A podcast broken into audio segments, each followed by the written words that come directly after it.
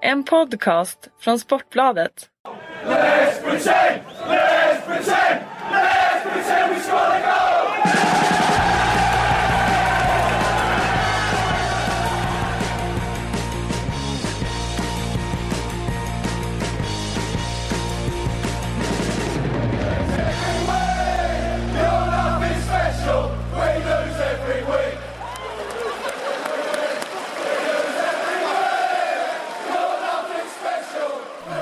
Så vi välkomna till ett specialavsnitt av Premier League-podden. Mitt namn är Patrik Syko och med mig sitter som vanligt Calle Karlsson. Och vi sitter ju här för att den gode Dick Advocaat fick lämna jobbet i Sunderland i helgen.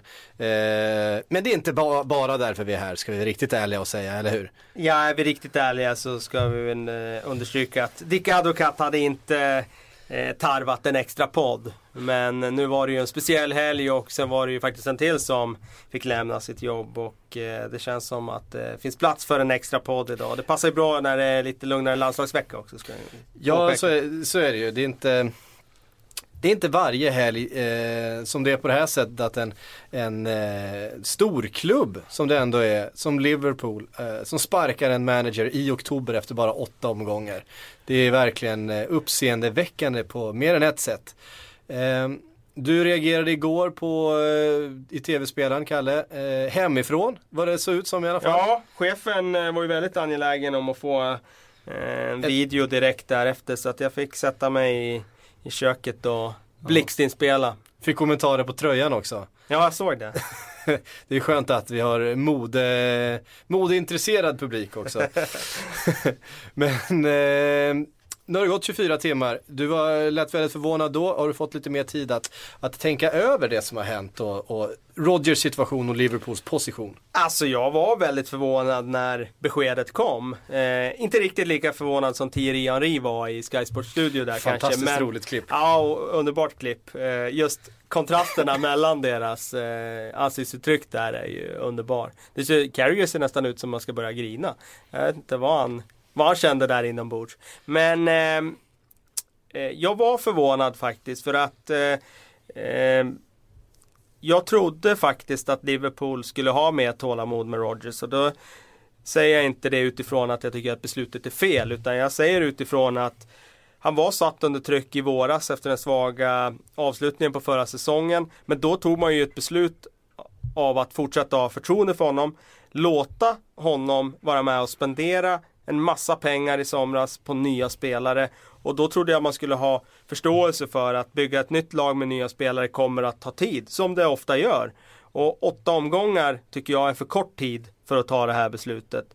Och därför var jag förvånad. Jag trodde, trots att det har blåst vindar och det har snackats lite, tisslats i korridorerna senaste dagarna här. Så trodde jag att han skulle få mer tid. Och då menar jag kanske fram till tiden före jul där. Att det... Där skulle vara någon slags eh, eh, vägskäl för Liverpool om man skulle fortsätta gå riktigt tungt ända fram dit. Det är ju inte heller så att man, att man är mil ifrån en Champions League-plats poängmässigt just nu. Man har tre poäng upp till Arsenal tror jag, som just nu ligger tvåa eller trea, något sådär. Något sånt. Eh, jag menar det är, det, är ganska, det är ganska lite poäng det handlar om. Det är inte så att säsongen är körd eller att man... Eh, men någonstans så tyder det ju på en panik hos, eh, hos F S G. Um. Ja, och Liverpool som klubb är ju en eh, klubb som inte har eh, historia av att sparka tränare och Nej. liksom låta yxan gå och rikta all skuld på tränaren, utan man har både från klubben och från läktarna faktiskt tålamod med tränare på ett sätt som andra klubbar inte har, och det tycker jag är någonting fint och något som man ska bevara. Sen förstår ju jag också, jag menar jag har varit en Brendan Rodgers anhängare ända sedan han var i Swansea, och jag var otroligt imponerad av mycket av det han gjorde i Liverpool under den här säsongen när man så nära tar ligatiteln. Men jag har ju också sett eh, att hans eh, alltså förtroendet för honom även från mig har ju minskat och minskat och minskat, och starten av den här säsongen har ju inte gjort någonting som har ökat det egentligen, utan han, han har han har grävt lite av sin egen grav eh, i sättet som han har hanterat laget på, Eh, han har spelat spelare i ovana positioner. Han har hattat mellan uppställningar. Han har valt han har tvi- helt fel spelare ibland. Han har ibland ju tvivlat också på sin egen filosofi, inte minst. Han har ju inte eh, lyckats sätta en prägel på det här laget och lyckats eh, liksom verkligen formulera en identitet för, för Liverpool. Och det var ju liksom, någonstans var det en utav, ett av uppdragen han hade i ett Liverpool som var splittrat och lite skärrat och inte visste riktigt vart man skulle ta vägen när han kom in. Och hade man haft eh, Benitez under många år som hade spelat på ett sätt väldigt tydligt. Eh, F S G hade kommit in. Man eh, var tydlig med att man ville göra en förändring, ville sätta en ny identitet, ville spela rolig, underhållande fotboll eh, på många sätt. Eh, det här är ju förstås bara ord man använder när man kommer in som ny manager, det säger ju alla. Eh, men visst fanns det, var det en del utav, utav kravbilden på honom att han skulle sätta en identitet. Och det... Absolut, han kom ju med det där hundraåttio-sidiga kompendiet också med hur han ja. skulle utveckla klubben och hur man skulle ta sig framåt. Och det kändes som att det var den filosofin och röda tråden som gällde under första säsongen. Mm. Eh, men då ledde det inte till resultat. Men då, då fanns det ju tid och tålamod och man såg en viss utveckling och så vidare. Eh, sen kom ju den där säsongen efter när liksom, allting funkar. På Nej, det när allting funkar för dem. Mm. Eh, och de hittar ett sätt som fungerar och det blir vägvinnande och då, då, precis som du säger, alltså, då spelar man ju inte utifrån någon liksom, eh, filosofi att man skulle hålla bollen inom laget, utan det var snarare att man skulle döda sina motståndare genom snabba omställningar.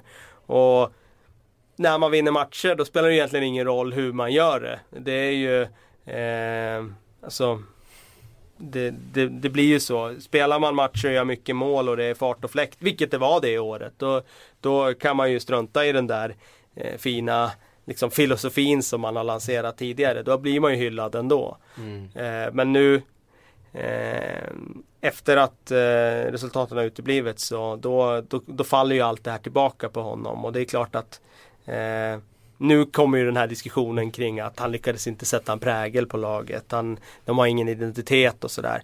Eh, nu blir det såklart väldigt påtagligt när man inte vinner matcher heller. Ja, men bara den här säsongen tror jag att Liverpool har startat med, med tre olika, minst tre olika system på de åtta matcherna. Ja, det har de definitivt eh, man, gjort. Man har startat, man har spelat fyra tre tre som ju har, enligt Brendan Rodgers, hans favorituppställning. Eh, man har spelat en fyra två tre ett. Eh, om de senaste matcherna har man spelat med trebackslinje eh, i en tre fem två. Man har eh, spelat tre fyra tre.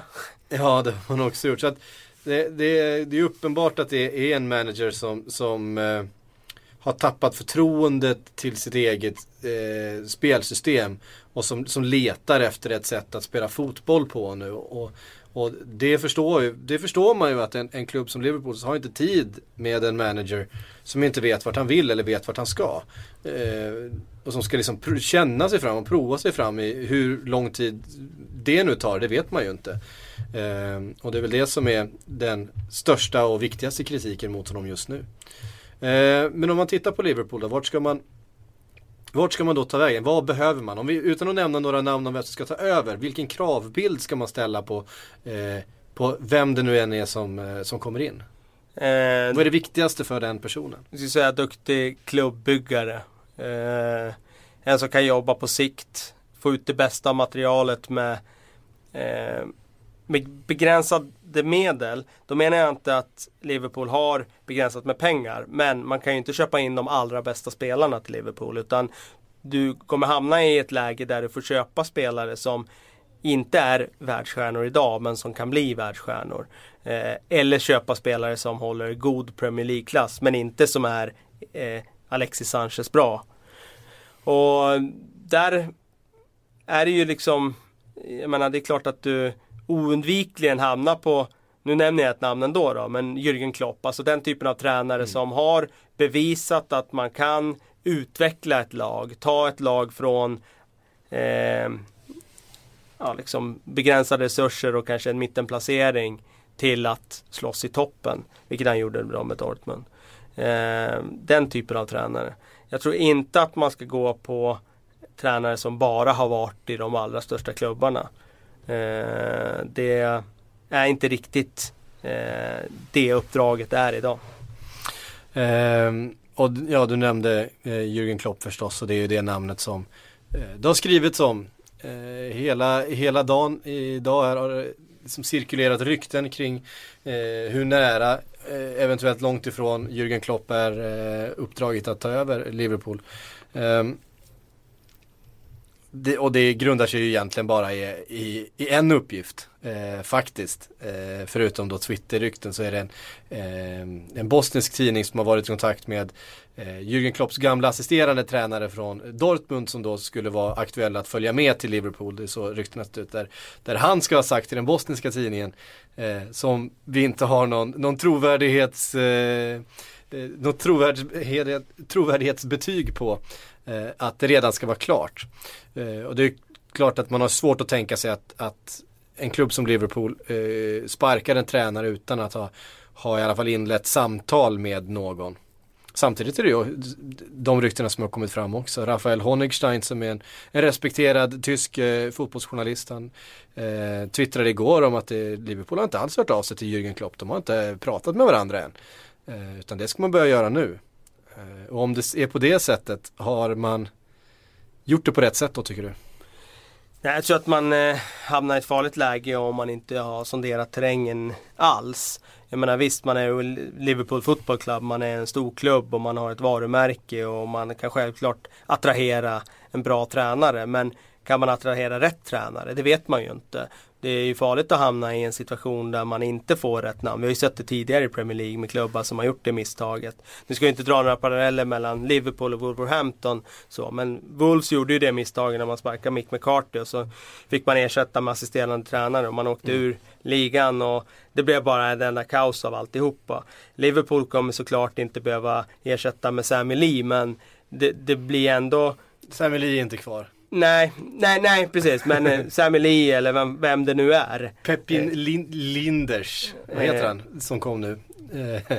Nej, Sean O'Driscoll är ju assistenten Sean till, är, är, eh, till är Brendan Rodgers. Eh, men det jag menar är, det är inte så att Gary Liverpool kommer också behöva eh, ersätta med något sånt litet namn. Men, men man kanske inte får det, det namnet man vill ha om man inte har sonderat terrängen innan. Och det, det tror jag är vanskligt om man gör det på det sättet. Men det som är ett problem för Liverpool att fundera över, det är ju för F S G, tycker jag, ägargruppen och deras struktur över eh, över eh, hur, hur seniorlaget ska skötas med värvningar och eh, eh, den röda tråden. För att mm.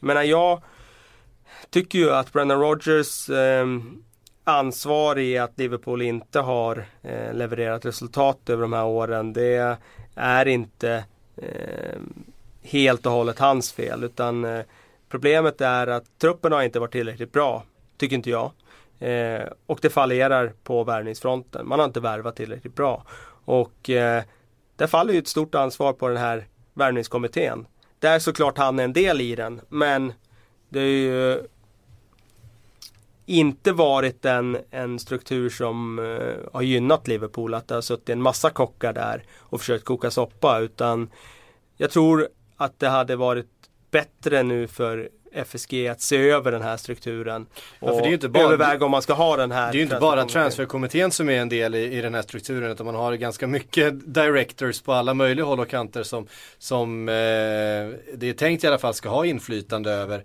den övergripande verksamheten. Eh, Och det är ju en modell. Jag noterar som... att de har en scoutchef och en scoutdirektör. Ja, bara, precis, en sån sak. bara en sån sak. Och, och, och vad händer om de inte kommer överens? Och så kommer inte, de, och så kommer inte Brendan Rodgers överens med dem. Och så när det är transferkommittén. Alltså det där är, är, är ett problem. Och, och så där... Eh, så, så där ser det ut i, i Liverpool just nu. Det är det, är det systemet som F S G eh, vill ha. De vill ha mycket directors, de vill ha mycket folk som är där, de vill ha ett stort bootroom, eh, för att använda det uttrycket. Men frågan är vilken manager som kommer till sin rätt i den miljön. Om det finns många röster som hela tiden ska in och peta i det man gör, som ska ha åsikter om spelarna som ska värvas, eh, spelare som ska säljas, eh, som kanske har en annan, en annan prioritering, där prioriteringen snarare är företaget Liverpool än, än laget Liverpool och kanske de som står på läktaren också. Så det där, är, det där är lite oroväckande, och frågan är då vilket stort namn är beredda att underkasta sig det här systemet, eller är F S G beredda att i sin tur tumma på sina principer och kanske underkasta sig ett stort namn, en stor manager. Och det är väl där den stora frågan är nu. Nu handlar ju om eh, ja, det är, som, du, som vi nämnde då, Jürgen Klopp, som är det stora namnet som de, man enligt uppgift sitter och förhandlar med nu. Han vill ha det sista ordet när det gäller transfers. Samtidigt är transfers en väldigt viktig del i, i affärsmodellen Liverpool. Att man, man köper ungt, man utvecklar och säljer dyrt. Eh, Raheem Sterling, Eh, Suarez eh, och så vidare, va? Eventuellt nu Coutinho. Nu börjar det pratas om, ba- om Barcelona här. Nu ska vi se ifall, ifall F S G är beredda att hålla i en sån spelare, eller om man tycker att ja, men en, en trettio miljoner pund är ganska bra betalt för en sån spelare.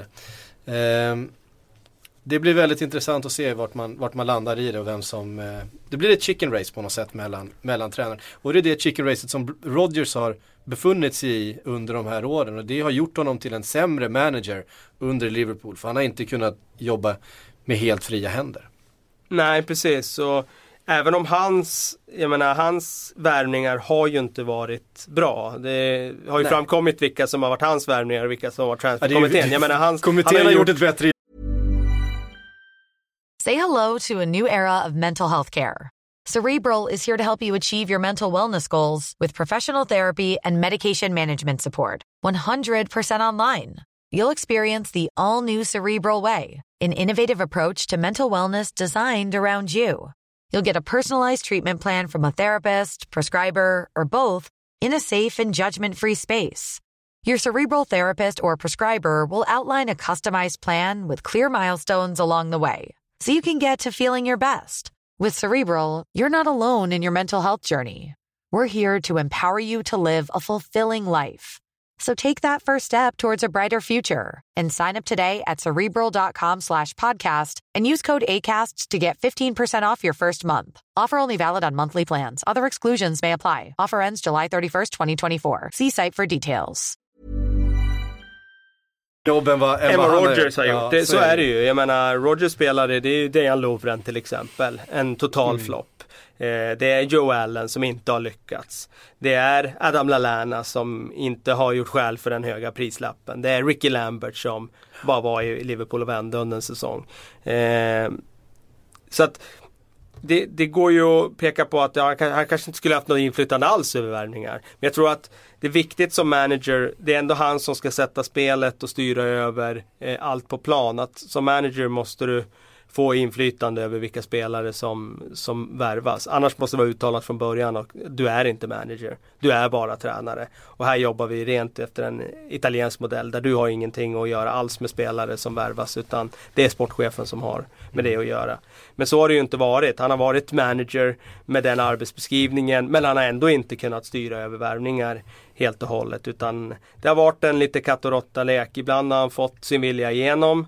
Eh, när han värvar Joe Allen till exempel. Mm. Ibland har han inte fått det, som i fallet med Clint Dempsey som han ville ha men kommittén inte ville ha.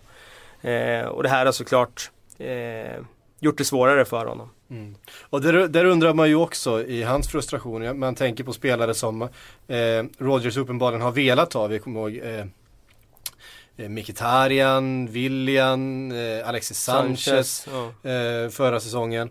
Eh, som ju var Brendan Rodgers värvningar, men där man undrar ifall det föll på att, att värvningskommittén inte var lika tillmötesgående i den förhandlingen helt enkelt. Man var inte beredd att lägga riktigt så mycket pengar som, så kan det ju vara. som eh, man kanske hade behövt för att, för att kunna få den affären i hamn. Eh, så att det, ja, det är en... Eh, det som är intressant... Man vet inte riktigt hur det sett ut, liksom, förutom att man kan vara ganska säker på att Brendan Rodgers har varit i konflikt med F S G ganska många gånger över just vem som, vart makten ska ligga, och jag tror att den balansen har skjutits lite fram och tillbaka också beroende på hur de sportsliga resultaten har sett ut. Efter tretton fjorton så kändes det Eh, som att Rodgers hade ganska stort mandat, och det var då man plockade in Adam Lallana ganska tidigt, man plockade in Dejan Lovren efter vissa om och men, för mycket pengar, och man betalade ju egentligen överpriser för båda två, men man, Rodgers hade liksom då mandat att säga att ja, de spelarna vill jag ha, då fick han det. Man, man plockade i och för sig också in Markovic då för större pengar. Då plockade, precis, det gjorde, och det var ju en kommittévärvning. Ja. Eh, och sen kom Balotelli som också var en kommittévärvning, ja, som de fick övertala Brendan med, och den där... Alltså, det, det kanske blev femtio femtio den sommaren då, mellan kommitté mm. och Brendan. Men ingen lyckades ju egentligen den sommaren med att, att pricka in. Och det, det är här är någonstans man landar i att hela hans sejour på liv, i Liverpool, de här tre och ett halvt åren, man har fallerat totalt på värvningsfronten. Man har inte fått in eh, det man har betalat för. Man har spenderat trehundra miljoner pund. Eh, inte netto då, men eh, det är ändå så pass mycket pengar som man har fått in. Man borde ha fått in avsevärt mycket mer kvalitet än vad man har fått in. Och många av de här spelarna som har värvats, de har ju redan lämnat klubben. Mm. Ja, så är det absolut. Ehm, vad lämnar han för arv efter sig då? Vad... Ja, det är Twitterkontot Deluded Brendan han lämnar efter sig. Ingenting mer. Ingenting mer. Nej. Och det är ju fantastiskt det Twitterkontot, tycker jag. Ehm, jag tycker det är oerhört underbar. roligt. Och det kan man tycka även om man som jag då är Brendan-anhängare och gillar honom. Så skrattar jag ändå för mig själv varje gång jag... läser tweets från det kontot faktiskt, för att det, det finns någon slags underton i att, och det där är ju lite intressant också med Brendan, alltså sociala medier har ju sån eh, kraft idag när det kommer. Jag menar, ta för tjugo år sedan, då fanns det inget Deluded Brendan-konto som kunde liksom göra han till en skämtfigur som det blir idag. Och det där påverkar ju folks uppfattning om en tränare, så de, alla är inte så insatta som de sitter och tänker på varenda uttalande en tränare gör. Eh, men när det kommer såna där liksom mm. parodikonton, då är det klart att det hjälper ju till att skapa hela den här bilden av att han är en tränare som har tappat det. Han hade ju det emot sig redan från början. Den där eh, dokumentärserien när han började, den, den gynnade honom. Han kallades för David Brent då, eh, ja, från det. The Office. Eh, Efter att Being Liverpool hade sänts. Det gynnade ju honom verkligen inte, utan han, han kom ju nästan in i den där rollen med ett, jag vet inte, men med någon slags grandios självbild som, inte, som man in, aldrig riktigt kunde leva upp till, fastän att han faktiskt eh, framförallt under säsongen eh, tretton fjorton, men även, även slutet på säsongen eh, tolv tretton eh, presterade väldigt, väldigt fin fotboll. Och, och... Men det är intressant det där, tycker jag, med just bilden av sådär, för att jag menar, under den här säsongen tretton fjorton, då var det ju ingen som höll det där Eh, liksom hans eh, sätt nej, att nej. vara i någon negativ dag, utan då var det liksom, han är en otroligt bra man- management-tränare. Han fick eh, ordning på Raheem Sterling, och eh, han har fått ordning på laget och, och vinner och, matcher. Och han har ju och aldrig... Det är det som är grejen, tycker jag, som tränare. Alltså, vinner du matcher, spelar ingen roll vad du gör, spelar ingen roll vad du säger, du kan göra precis vad fan som helst. Eh, du kan göra som tränaren i Levante här för några år sedan, Jim, som Juan Ignacio Martinez heter han, mm. som lät spelarna äta pizza. För att han hade en äldre trupp och han tyckte att ja, men de behöver glädje liksom. De låg i toppen av La Liga då, och då var det här jätterätt. Skulle han ha gjort dåliga resultat och det kom fram att han lät spelarna äta pizza, då hade ju han varit liksom han varit sparkad. Ja, mm. men han hade varit hängd, och de hade, vad är det här för idiot liksom? Så här kan du inte göra idag i modern toppfotboll. Du kan inte eh, liksom slarva med kosten, så en enkel grej. Nej. Så att det, det är ju sånt här, du, du kan göra precis vad fan som helst så länge du vinner matcher. Och när Brendan vann matcher så var det ingen som reagerade på hans sätt att, jag menar, han var ju lite deluded Brendan under den säsongen också. Absolut. Jag tyckte ju i vissa matcher sådär, jag tyckte inte att de spelade speciellt bra fotboll ibland, men han sa att ah, we, we played some outstanding football liksom. Men det kunde jag ju säga då, för att då var de i den där framgångsvågen och det var ingen som reagerade över att ja, ja, nej men visst. Nej, nej men absolut. Men det som, det som jag tycker är intressant, du är inne på att hans, hans man management, han har utvecklat han har utvecklat många av spelarna som, som har funnits i Liverpool de senaste åren, och de som eh, har gått vidare på olika sätt. Eh, jag tänker på Suarez, utvecklades mycket under ja, Brendan Rodgers. Absolut. Eh, Sturridge, Coutinho, Henderson, Sterling. Flani eh, Alves som vi brukar kalla Flani honom. Alves, eh, the, the, Eh, vad han brukar kallas, The Scouse Cafu. Ja, exakt. Det är inte så många som snackar om The Scouse Cafu idag som det var Nej, där för st- två år sedan. Stackaren, han har ju dragits med det där, den där hemska skadan ja. nu. Han är ju tillbaka i vinter. Nej, Eh, Nej, synd, men han synd har, om honom. Ja, eh, men han har ju utvecklat spelare och han, och, har, han är och en han bra har, man management-tränare. Och, och även nu på slutet så hade han ju aldrig omklädningsrummet emot sig. Han, han försvarades utav spelarna eh, hela vägen. Han tappade aldrig omklädningsrummet. Han tappade aldrig respekten av spelarna. Så sent som förra veckan var Steven Gerrard ute och sa, trots att han blev nobbad utav Brendan Rodgers mm. i, i våras eh, och, och Brendan egentligen broke his heart när han sa att nej, du, du har ingen plats eh, i min stab. Som han ju erbjöd sig själv att, eh, att ta. Eh, så sa han att nej, men Brendan är en av de bästa tränarna jag någonsin har, jag någonsin har mött. Kanske den bästa liksom. Eh, och, och det är det många som har sagt. Även Suarez har ju hyllat eh, Brendan Rodgers flera gånger.